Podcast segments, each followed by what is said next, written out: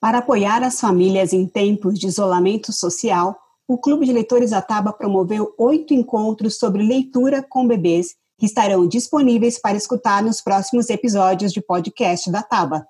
Eu, Denise Guilherme, idealizadora da Taba, uma empresa que envia aos seus assinantes as melhores experiências de leitura para a família, te convido para escutar essas conversas que certamente trarão ganhos para pais, educadores e suas crianças. As crianças que têm contato com literatura infantil podem desenvolver intimidade com a função poética da linguagem bem cedo. Graças a esse presente, levarão para sempre, pela vida afora, a capacidade de se acercar do universo artístico da palavra. De quebra, levarão um gosto de felicidade na evocação da infância, constituído pelas boas lembranças dos primeiros encontros com os textos literários, feitos de prazer e afeto, pelas mãos de familiares ou professores que lhe mostraram livros, contaram histórias, que olharam as ilustrações ao seu lado, conversaram sobre o que foi lido, gente que lhes dedicou uma atenção concentrada, forte símbolo de carinho, e que teve fé e confiança na sua inteligência, valorizando o seu intelecto. Só a possibilidade da leitura literária distribuída pelo maior número possível de cidadãos poderá reforçar a coletividade diante da manipulação do mercado, dos interesses políticos, dos fundamentalismos religiosos, das ambições pessoais dos ditadores. Sociedades que são letradas há muito tempo têm anticorpos intelectuais mais desenvolvidos para enfrentar esses novos males. Sociedades menos acostumadas à leitura ficam mais vulneráveis e expostas. Aproximar as crianças de bons textos é também uma forma de fortalecer defesas e cuidar do futuro, direito delas e dever nosso. É com essa belíssima citação de Ana Maria Machado que começamos a conversa de hoje, que tem como tema o que pode o encontro de professores, crianças e livros. E nosso convidado de hoje é o Paulo Fock. Boa noite, Paulo. Paulo, vou te apresentar para as pessoas. O Paulo é pedagogo, é especialista em educação infantil pela Unicinos, mestre em educação na linha de estudos de infância pela Universidade Federal do Rio Grande do Sul, doutor em educação na linha de didática e formação de professores pela USP. Atualmente é professor da Unicinos e coordena o Observatório da Cultura Infantil, OBC. É membro da Associação Criança de Braga, em Portugal, membro dos grupos de trabalho sobre educação de 0 a 3 e pedagogias participativas e investigação praxiológica da Associação Europeia de Pesquisa em Educação Infantil. Paulo, eu acho que o tema de hoje, por si mesmo, ele já nos propõe aí uma boa uma questão para começar essa nossa conversa. Na sua opinião, o que, que pode o encontro de professores, crianças e livros? É, essa é, é, uma pergunta para mim muito importante, assim, é, de a gente começar a falar, Denise, porque na verdade o princípio dela é pensar que é, a minha conversa é sempre um lugar falando da escola, da importância da escola, não só pela sua possibilidade é, de instrução, né? Mas antes disso, pela possibilidade da formação humana, pela possibilidade que se, que se configura na escola a ética dos encontros, né? Essa é uma expressão que o Peter Moss, a Gunilla Dauber e o Alan Pence vão produzindo uma discussão a respeito da qualidade na educação infantil. E eu, e eu quando a gente começou a pensar na, em como chamar esse encontro e pensar sobre esse encontro, eu quis recuperar esse valor para mim que que ele é primeiro e, e, antes de qualquer coisa, quando a gente está falando num processo educativo, que é esse lugar do encontro, né, das crianças que se encontram, porque é um espaço privilegiado é, para as crianças se encontrarem, né, é um lugar de, de, de, de, de encontro de pares, de circulação social muito grande para as crianças, é, é um lugar de encontro das crianças com outros adultos, é lugar das crianças de encontro com o mundo, e um mundo narrado, um mundo é, interpelado de uma forma diferente daquela que ela vive em casa. Então, quando a gente começa a pensar sobre o que pode, quais são as possibilidades do encontro entre as crianças, os livros e os adultos e os professores, especificamente nesse caso, é, é começar recuperando essa ideia primeira de que a escola ela tem que celebrar a ética dos encontros E encontro não é estar simplesmente junto na mesma sala, é, partilhando de um mesmo espaço. Encontro é comungar é, de possibilidades. Encontro é se aventurar e se desventurar pela vida, né? E aí, recortando e pensando, partindo desse pressuposto, então, e pensando nessa ideia do que pode o encontro das crianças com a literatura, eu, quando comecei a pensar em algumas ideias que seria interessante trazer para esse encontro, é, eu lembrei de um conceito da Maria Emília Lopes, de um livro que eu tinha lido no passado, recuperei a leitura no início da pandemia, e que se chama o livro Mundo Aberto, né? Cultura e Primeira Infância. E este livro, é, a Maria Emiliana Lopes, ela fala da intervenção cultural, né? Que o acesso ao brincar, a arte, a leitura, a palavra, a narrativa é um fato comunitário, né? Pensar ele como um fato comunitário, e isso é, é, é uma possibilidade de intervenção cultural. E é nessa intervenção cultural que a gente produz processos de singularização. É, para mim, esse é um elemento importante para a gente pensar o que pode o encontro das crianças com o livro, com outros adultos. De adultos que se disponibilizam a, a, a ler e a oferecer a palavra. De adultos eh, que também reconhecem na palavra a possibilidade de vou roubar aqui um, uma expressão do Brunner, do Jerome Brunner, de criar mundos possíveis, né? Então, uh, para mim, esse é um ponto importante, é um ponto que, que é um direito das crianças, ter a possibilidade de, deste encontro, ter a possibilidade de experimentar a partir de uma literatura, é, a partir de um livro, a partir de uma história, uh, uma sensação, uma emoção, um sentimento que ela nem consegue nomear com a palavra, mas ela tem corporeificado este sentimento, né? Ela vive, ela, ela não sabe dizer da angústia e do medo que ela está passando, mas ela, ela, ela sente a angústia e o medo. E por mais que ela não consiga desenhar isso no lugar eh, da, de nomear ao mundo, a, experiência narrativa, a experiência que se dá no jogo, que se dá no momento do encontro com o livro, que eu ouço uma narrativa e começo a, a pensar em possibilidades daquele que não sou eu, daquele que eu me confundo comigo mesmo, aquele personagem e eu, o que, que ele sente, o que, que eu sinto.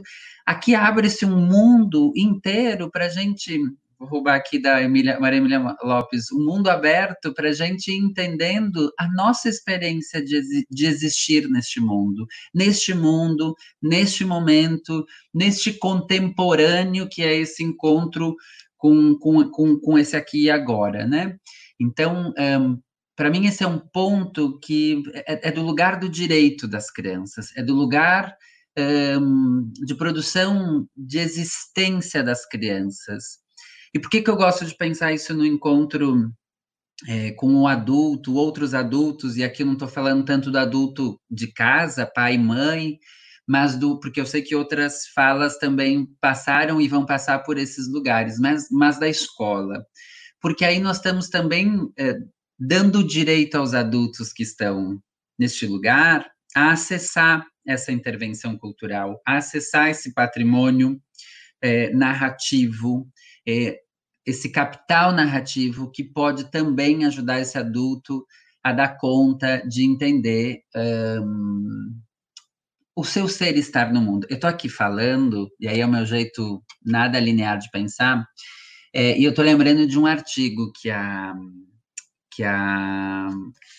Acho, escapou o nome, que a Patrícia é, Borrer, que é quem escreve o prefácio do livro, na verdade, escreveu e ela me enviou, que ela vai narrando sobre a experiência dela na França, se não me falha a memória, uh, e como a literatura foi sendo útil para as crianças uh, imigrantes poderem ir e, e, criando uma relação com ela, criando uma relação com aquela comunidade, com aquele lugar que elas estavam chegando. Como a literatura e a história e os personagens e, e a possibilidade simbólica desse, desse, desse livro, desse tipo de narrativa, foi criando os, as tramas, o caminho para a relação ia começando a acontecer e que muitas vezes a gente não consegue efeitos tão tão importantes e profundos quando a gente não não encontra esse lugar do simbólico, né? Quando a gente não oferece essa possibilidade da produção simbólica, é, é começar reconhecendo que esse encontro ele cria espaço de produção simbólica, ele cria espaço de existência.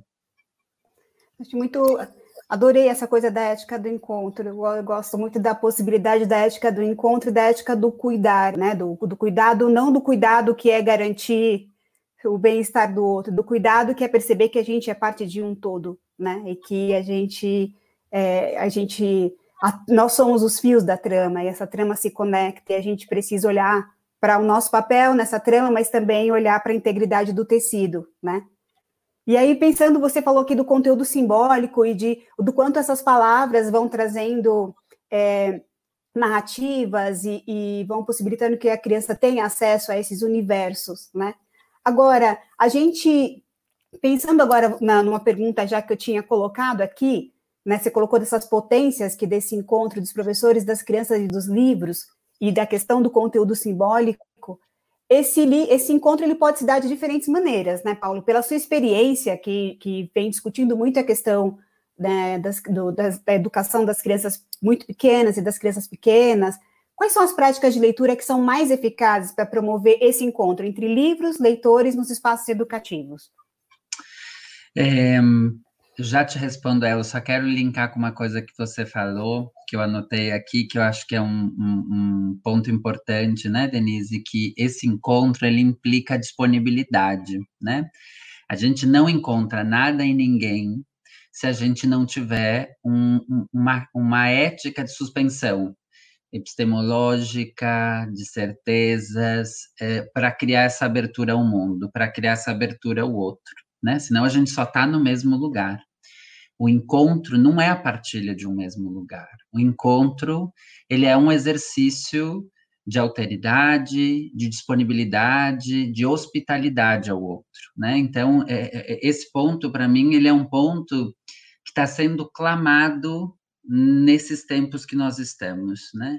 Onde a gente tem que pensar neste encontro se mantendo sozinho em casa onde a gente tem que pensar nesse encontro que, de, por, por hora, não se trata de dividir o mesmo espaço físico, mas de dividir um projeto de vida, um projeto de sociedade, um projeto de mundo é, que inclui a todos, a todos e a cada um. Né?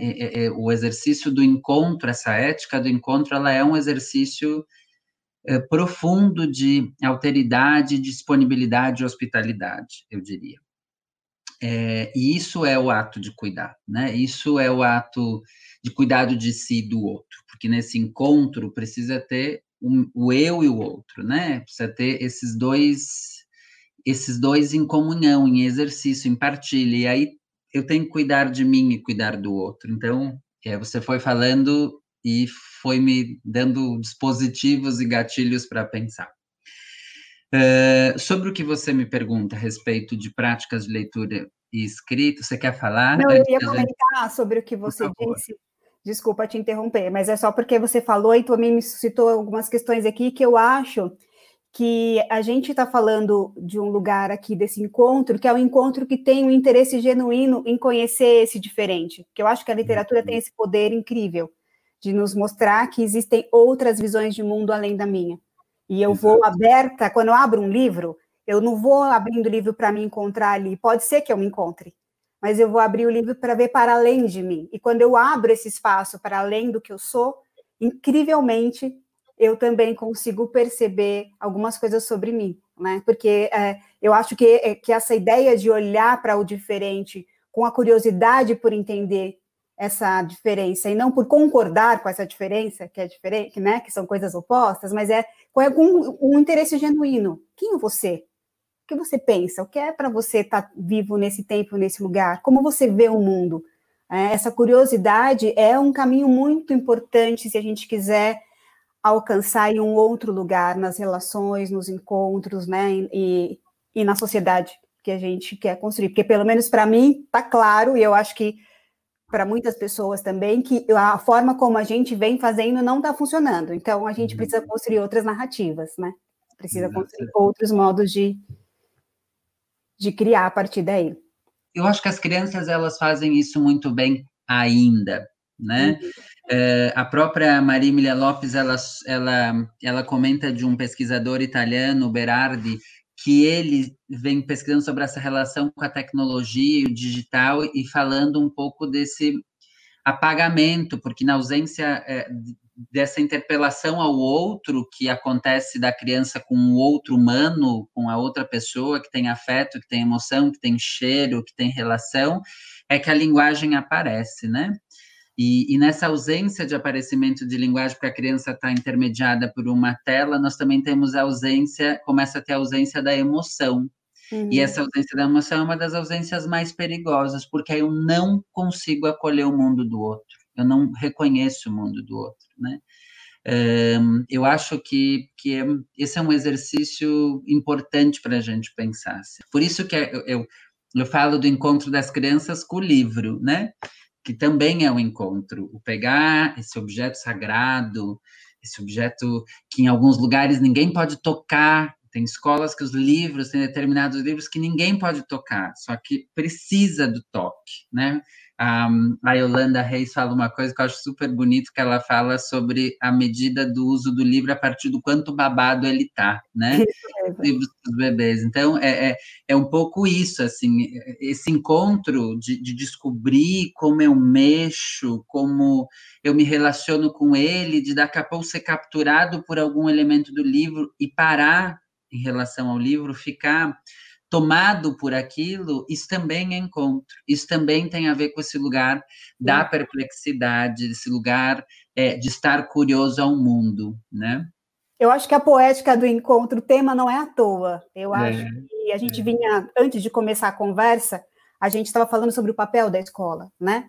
Que se a escola não é o lugar onde as crianças estão para ficarem guardadas até que os pais possam buscar, se também não é o lugar onde você despeja um monte de conteúdo para que supostamente elas aprendam alguma coisa para responder algumas questões do futuro, a escola é o lugar do encontro. É. Né? É o lugar do encontro. É, e aí, né, Denise, tem, é, é, tão importante a gente pensar e afirmar isso, porque isso é afirmar a função política, social e pedagógica da escola. A escola, e aí é que eu quero ainda começar falando um pouco da tua pergunta anterior, que eu acho ela muito importante, eu não respondi. É, a escola, ela, ela, é um, ela, é, ela é um espaço que, para mim, ele é muito importante para a vida das crianças e dos adultos, né? E por que, que eu vou falar sempre das crianças e dos adultos? Porque a gente não faz escola sem esses sujeitos. A gente uhum. precisa de bons professores, que tenham a sua capacidade reconhecida e, e alimentada e, e, instigada e proporcionada para que ele também possa reconhecer essa capacidade das crianças, essa potência das crianças. Um adulto que é negado na sua potência, ele também é negado, possivelmente ele nega a potência das crianças, né? Então, é, tem esse lugar, tem esses dois. É, a escola pode ser, e eu tenho inúmeras narrativas pelas minhas alunas que foi estando na escola no lugar de auxiliares ou professoras que elas entraram em contato com a literatura. Por quê? Porque elas vêm de uma experiência não leitora. Porque elas vêm de uma experiência onde elas não tiveram ninguém que leu para elas.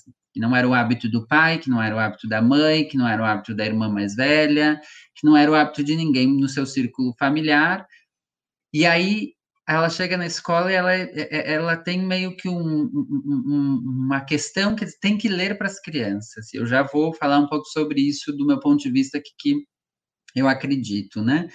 Uh, e aí é, é, muito duro, assim, se dar conta que eu tenho que oferecer algo que eu não tenho. Porque essa experiência de ser um leitor de um livro, ela nasce na minha experiência de alguém que lê para mim. É, é, muito interessante porque eu, com algumas alunas, em alguns momentos, eu resolvo parar e ler um livro, uma crônica, um livro de literatura infantil. E, e no começo parece só uma coisa assim, o que, que esse professor está fazendo, ocupando tempo no início da aula? E depois elas vão se tocando que não. Até porque eu tenho uma meta, Denise, que é desvincular essa relação de livro de literatura infantil, um livro ficcional, com um dispositivo para projetinhos, né? E aí que eu, aqui eu vou pôr no diminutivo para banalizar mesmo, né? Para dizer o como isso não é uma perspectiva que eu entendo como é, possível para a educação infantil, que é fazer aqueles projetinhos literários que na segunda é um livro, daí na terça faz alguma coisa sobre o livro, daí na quarta é uma música que vincula o tema do livro, né, né, né e na sexta alguma coisa para mostrar sobre o livro. Eu, do meu ponto de vista, isso é um desserviço ao livro, um desserviço ao potencial criativo das crianças e um, um desserviço ao potencial reflexivo que um professor precisa ir construindo na sua trajetória profissional. O livro se basta por ele próprio.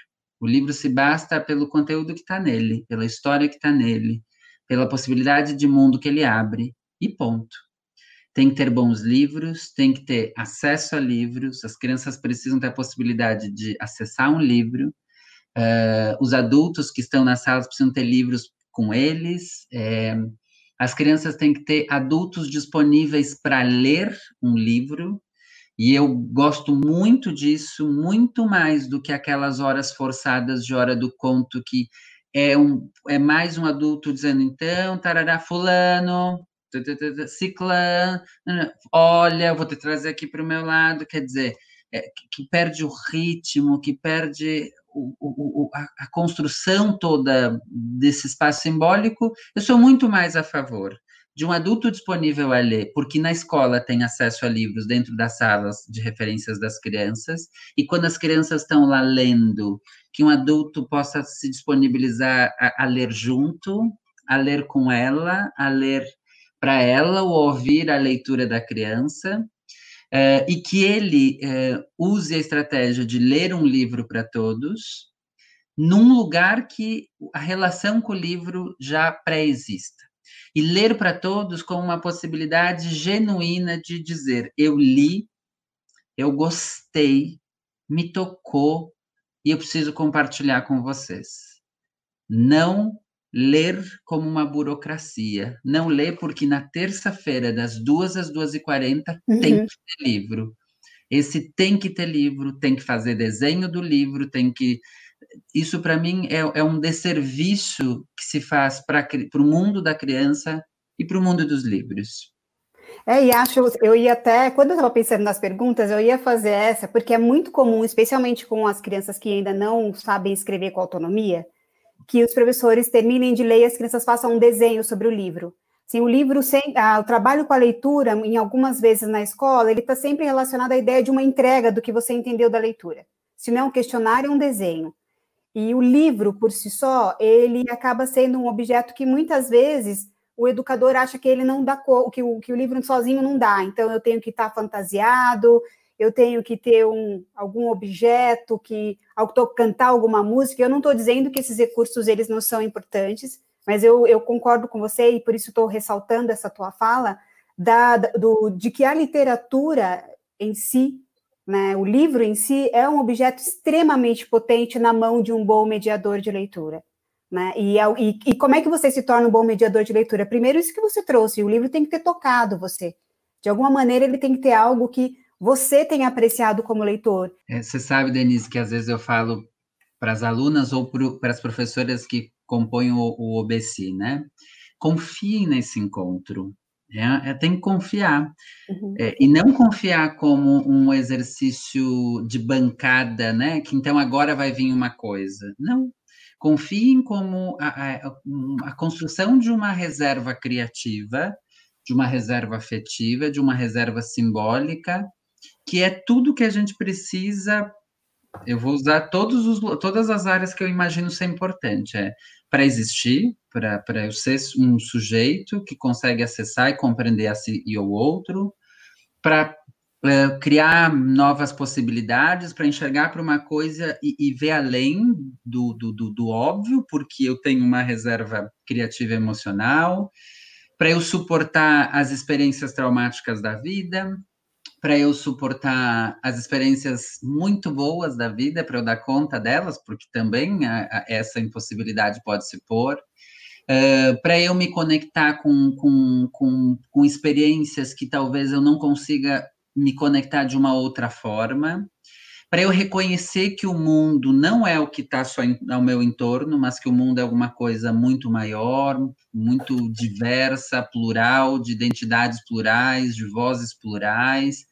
É, quer dizer, é, é o que eu estou construindo como um processo de formação humana integrada e não partida, compartimentada, é, é, é essa ideia macro de um sujeito um, construindo toda a sua reserva é, criativa, emocional e, e, e, e intelectual. Quer dizer, é, é, é, por isso que, que eu recuperei, fiquei pensando muito nessa ideia de que esse, esse ato comunitário de partilha, de encontro, que, que, a gente vai entender, pegando aqui emprestado da Maria Miriam Lopes, como uma intervenção cultural, que é ler um livro, oferecer a palavra, permitir o encontro, garantir que este encontro uh, possa, uh, possa se dar, é, ele é um processo é, de subjetivação, ele é um processo de singular, singularização, né? Um, e, e, nesse, e nesse gesto de produzir singularização, nesse ato é, de abertura ao outro, ao mundo, é que a gente vai criando novos agenciamentos de singularização para uma nova sensibilidade estética, ela vai dizer, para a transformação da vida, para a transformação social, para pelo menos esses três âmbitos a gente é, criar uma nova capacidade de agir ao mundo. Então, é, é preciso confiar nesse encontro, é preciso confiar nessa relação que se dá entre é, um, um, adulto que, que consegue, inclusive, descobrindo é, o silêncio como possibilidade de compor a sua narrativa, porque é nesse silêncio que eu crio a, a abertura à participação. Não participação como e agora aconteceu o quê? O que, que vocês acham? Não. Participação como é, criar um certo espaço-tempo de partilha, de encontro, aonde a minha pausa dá o tempo para você construir os teus enredos, construir os teus cenários para participar dessa narrativa no seu mundo que eu estou aqui partilhando contigo. É, e aí eu volto, né? Assim, é tão, é, para mim é tão importante pensar isso, construir isso com, com, com as professoras que eu, que eu tenho pensado no trabalho de formação, mas é tão importante construir também no lugar da experiência com elas, porque elas precisam ouvir uma boa história. Eu sempre falo é, para elas se darem conta dessa possibilidade de que quando alguém nos conta uma história, nos narra uma história, e está ali de verdade fazendo essa partilha, é, isso se basta e a gente não precisa de mais nada, absolutamente nada. Uhum. Né? Agora, você falou aqui uma coisa, Paulo, e é verdade. A maior parte dos educadores não teve essa formação inicial, é, uma aproximação com a leitura de textos literários. Você até falou, para muitos educadores, isso vai acontecer no momento em que eles estão em sala de aula, seja como os, os, os professores de sala ou como auxiliar né? E aí começa, às vezes, um reencontro ou uma ressignificação da, da sua relação com a leitura. De que maneira que a escola pode, como instituição formadora, porque a escola é uma instituição educativa não só para as crianças, mas também para os educadores, né? De que maneira que a escola pode ajudar os professores a, a se aproximar, o que a escola pode promover esse encontro também dos professores com os livros? Eu comungo em total que a escola é um espaço, pode ser um espaço bastante formativo. Ela é, mesmo que a gente não queira, só que ela pode, ela, quando ela não tem intencionalidade de ser formativa, pode ir ladeira abaixo, né? É, porque a gente se constitui muito mais ser professor é, no caminho da experiência educativa que cada um vive do que na formação específica lá na universidade nos quatro anos de pedagogia. Aliás, a pedagogia acaba tendo conseguindo interrogar muito pouco os modelos de docência que a gente vai construindo sentado nos bancos de escola. Tem um estudo da professora Júlia Formosinho e João Formosinho sobre isso. Esses dois professores têm tratado disso muito bem. Mas pensando numa escola que compreende o seu papel de construção de uma comunidade de práticas, né, de uma comunidade que vão se, se formando por esse encontro, por essa possibilidade de partilhar um projeto educativo, de construir então esse lugar de formação, é, eu acho que é, vive, tem uma coisa, né, que a formação para mim eu preciso dizer uma coisa antes que eu esqueça, né, Denise? Eu não sou um estudioso de, de literatura. O que eu estou falando aqui tem um lugar da minha experiência formativa, da, do meu interesse, mas não é onde eu vou desenvolver minha pesquisa. Minhas pesquisas têm se desenvolvido na formação de professores, de um modo ampliado, escolhendo um jeito de formar, obviamente, e da educação infantil nos seus aspectos pedagógicos. Mas o que a gente percebe é, nessa experiência bastante empírica com as minhas alunas de estágio e com as professoras do OBC é que tem um lugar da experiência. Não adianta eu fazer uma formação falando de tornem-se leitores se eu não viver a experiência, ou tornem-se mediadores, se eu não viver a experiência de encontro, de um leitor que lê para mim, de alguém que partilha um livro comigo, de alguém que faz esse, é, é, é, essa, essa possibilidade de encontros comigo também com o livro. Então, é, eu, eu, sugiro para as escolas sempre, é, comece uma reunião lendo sempre um livro, comece com essa intervenção cultural, mas não um livro que depois vai amarrar com o assunto da reunião. Não, aqui a gente é um, é um momento de fazer a formação. O livro é só para a gente partilhar um encontro, esse, esse ato, esse, esse gesto comunitário, esse fato comunitário. Uh, e se alguém pedir agora, o que, que isso tem a ver?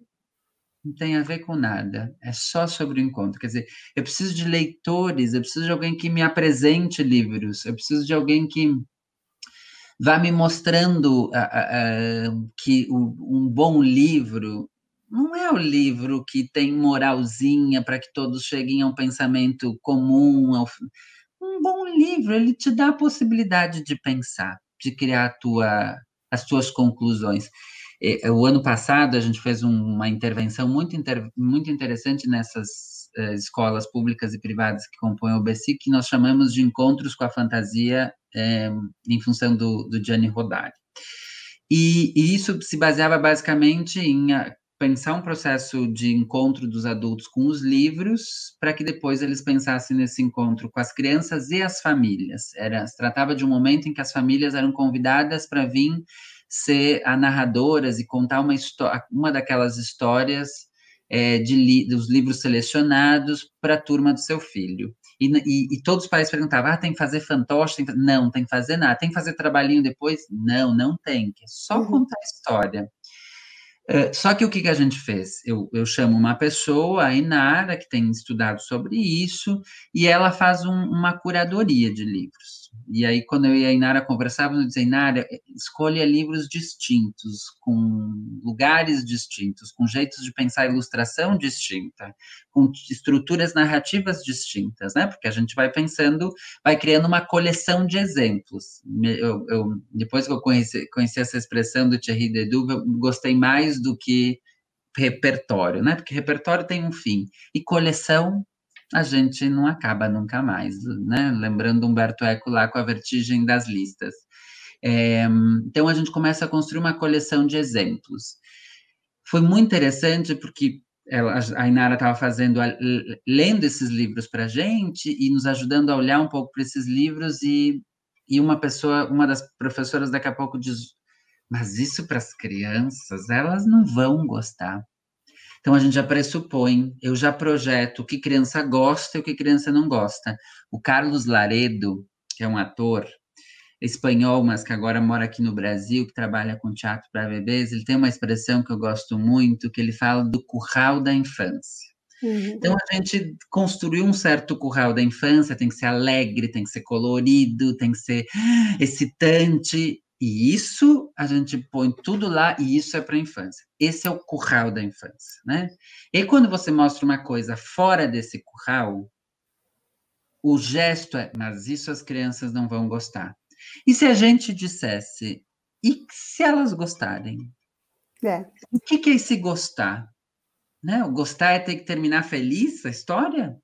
E sabe, Paulo, eu acho que a gente, quando a gente pensa nessa, nessa ideia que você trouxe aí do curral, eu não tinha feito essa analogia, assim, acho que é muito interessante, porque é comum que as crianças não gostam de cores escuras, as crianças não gostam de é, imagens que não são cores pastéis, que não são fofinhas, ai, esse urso é muito feio, as crianças não vão gostar, esse final tem, aí final triste, as crianças não vão gostar. Né? E aí, geralmente, eu vou fazendo, quando eu estou na formação, eu escrevo: as crianças não gostam de finais tristes, as crianças não gostam de cores escuras, as crianças não gostam de textos longos, crianças não gostam, aí eu apago a crianças e coloco. Alguns adultos não gostam, algumas, e aí a gente troca por algum adulto, porque existe essa projeção que você trouxe aqui, né? E, e aí aqui também tem um ponto bem importante, né, Denise, que é, são as nossas crenças sobre quem são as crianças. É, e eu volto a confiar, a gente é, precisa confiar mais nas crianças, a gente precisa confiar é, de que ela também pode construir seus processos de elaboração sobre aquela história, e se ela sentir medo, é uma experiência bastante interessante dela viver, elaborar, contar sobre o medo. Eu me lembro de uma história, quando eu era professor de educação infantil, eu contei uma história, e não vou lembrar exatamente qual era a história, mas ela, ela passava por algum lugar de angústia e, e, e medo e tristeza, qualquer coisa do gênero. E um menino, no meio da história, o Daniel, ele me olhou e disse: eles me chamavam de professoro. Uhum. Professor Paulo, eu não gosto dessa história. Aí eu falei: por que, Daniel? Porque ela é triste. E aí nós começamos a conversar sobre essa possibilidade da história triste.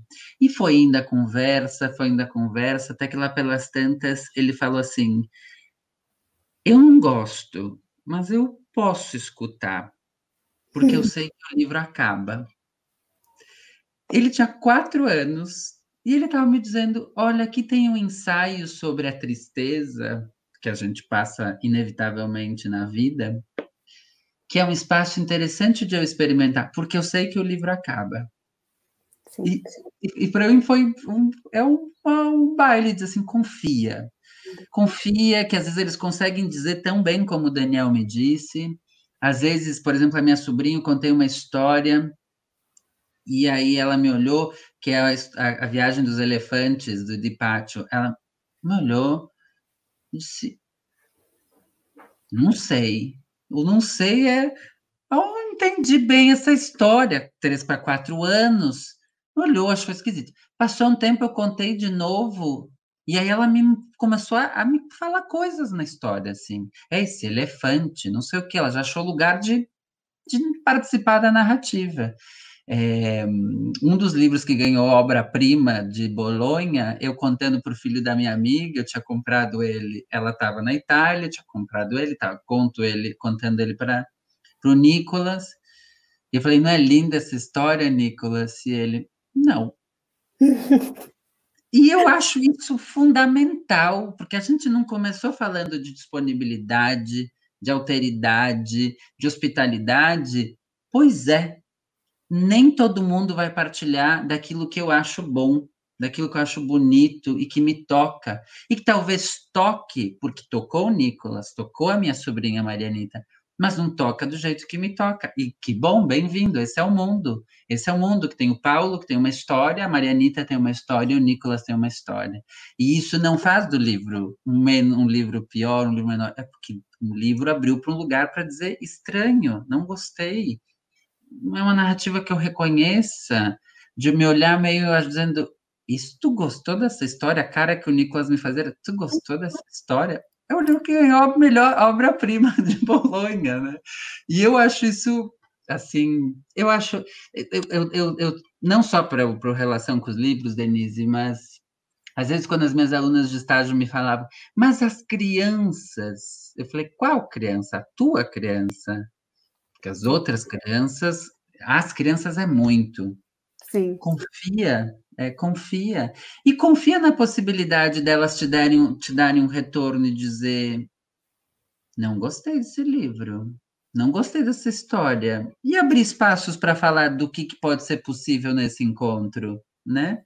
pensar nessa possibilidade de um único encontro, que é o encontro que, do jeito que eu me encontrei com o livro, exatamente não entender que encontro pressupõe essa abertura e essa disponibilidade é, epistemológica, de suspensão de certezas é, para o mundo dos outros. Então, eu acho isso um, um ponto é, super interessante da gente pensar é, como uma possibilidade, né? Como, como, como, quer dizer, o nosso papel como adultos é começar a entender que, por exemplo, tem aqueles livros com aquelas ilustrações estereotipadas, que esse é um tipo de livro que a gente precisa evitar porque tem uma formação estética, um, um, livro com uma, com uma bela ilustração, com outras cores, com outros traços, com outras formas de, de convidar o leitor a, a participar daquela narrativa imagética.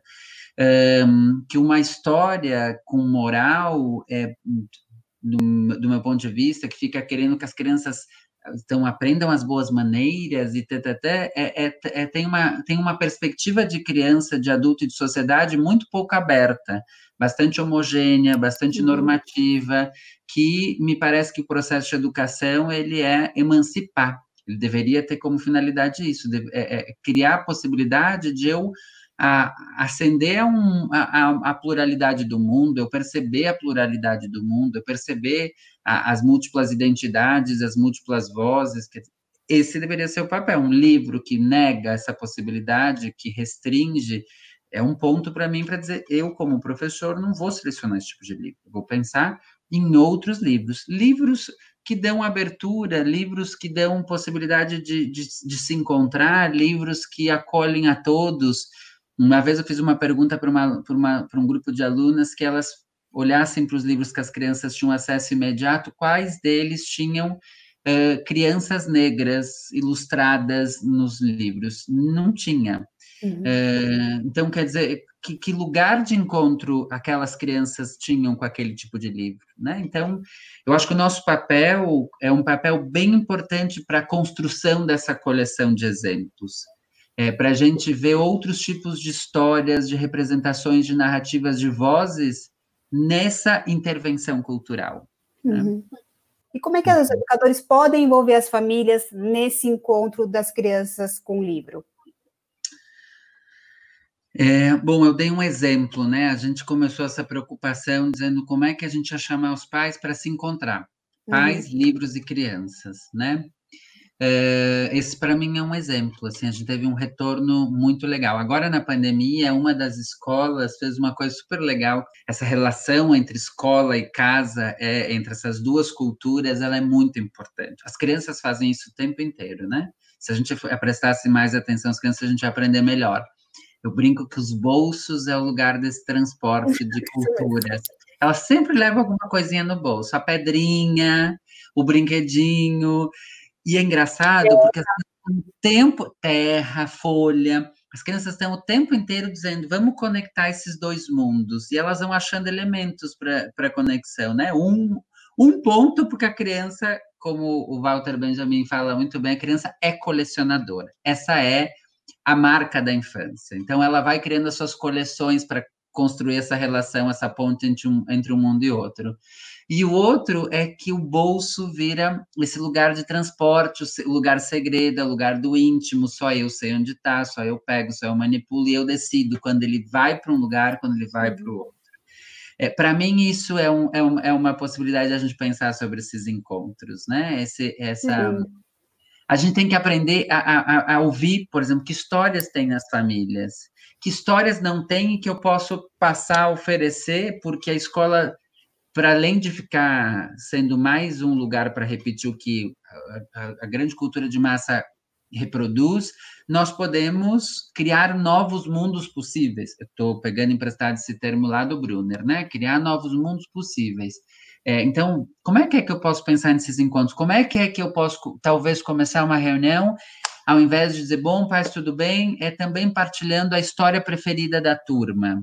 E não que isso tenha que depois ter o tema da reunião, que era conflitos, então eu vou contar uma história de conflitos. Não, eu vou contar uma história, eu vou partilhar aquilo que também é símbolo do nosso encontro aqui na escola, e vou partilhar com vocês, né?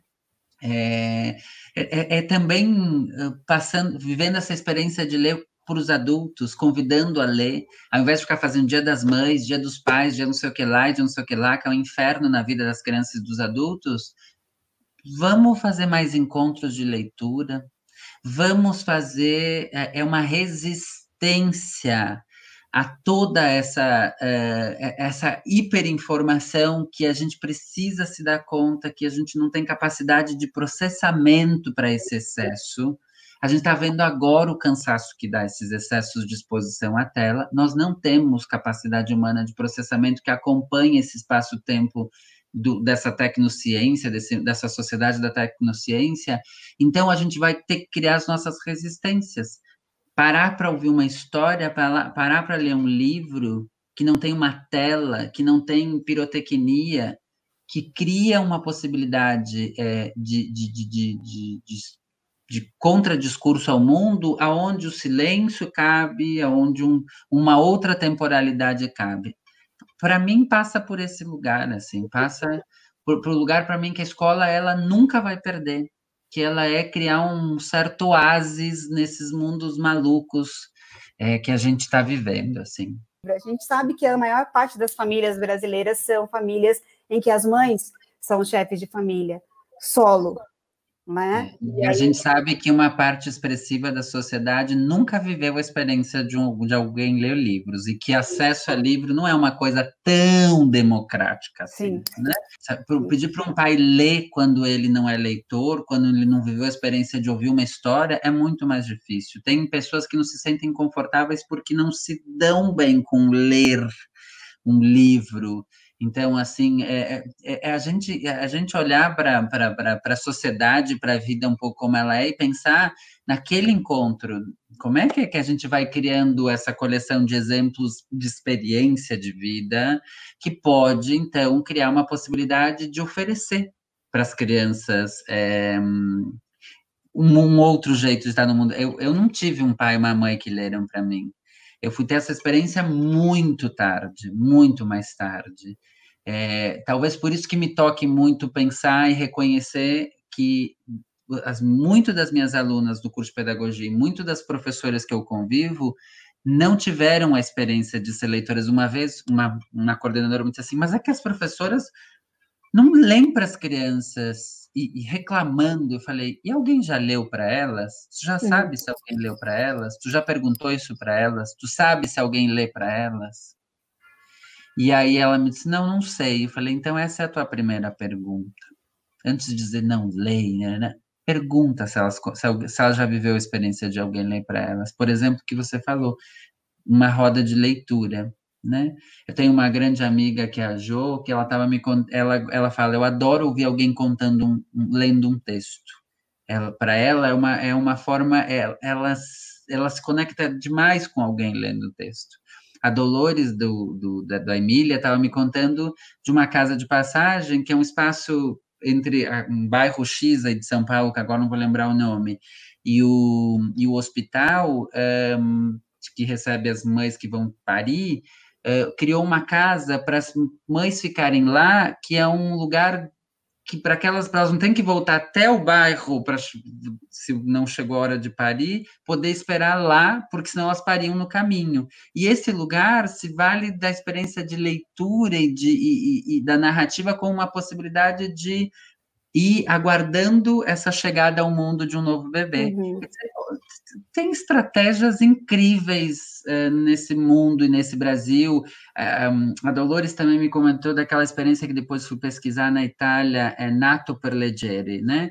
Desse, desse, desse, desse assumir que uh, as crianças nasceram para ler num sentido ampliado, freiriano, de ler mundo, de ler a palavra, uhum.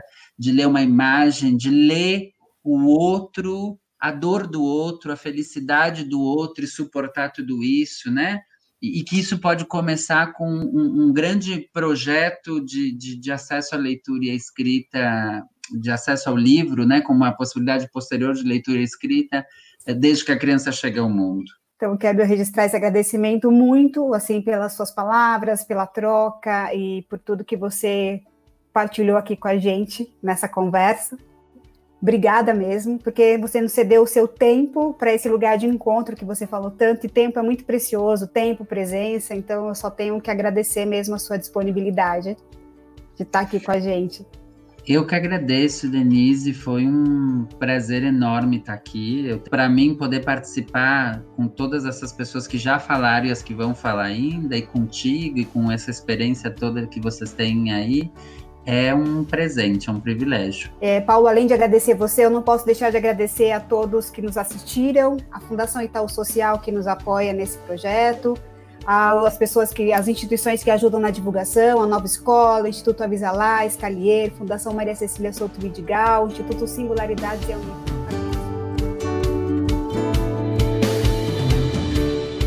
Obrigada por escutar mais um episódio do Pode Ler. Se você curtiu, pode conferir outros conteúdos no nosso blog blog.ataba.com.br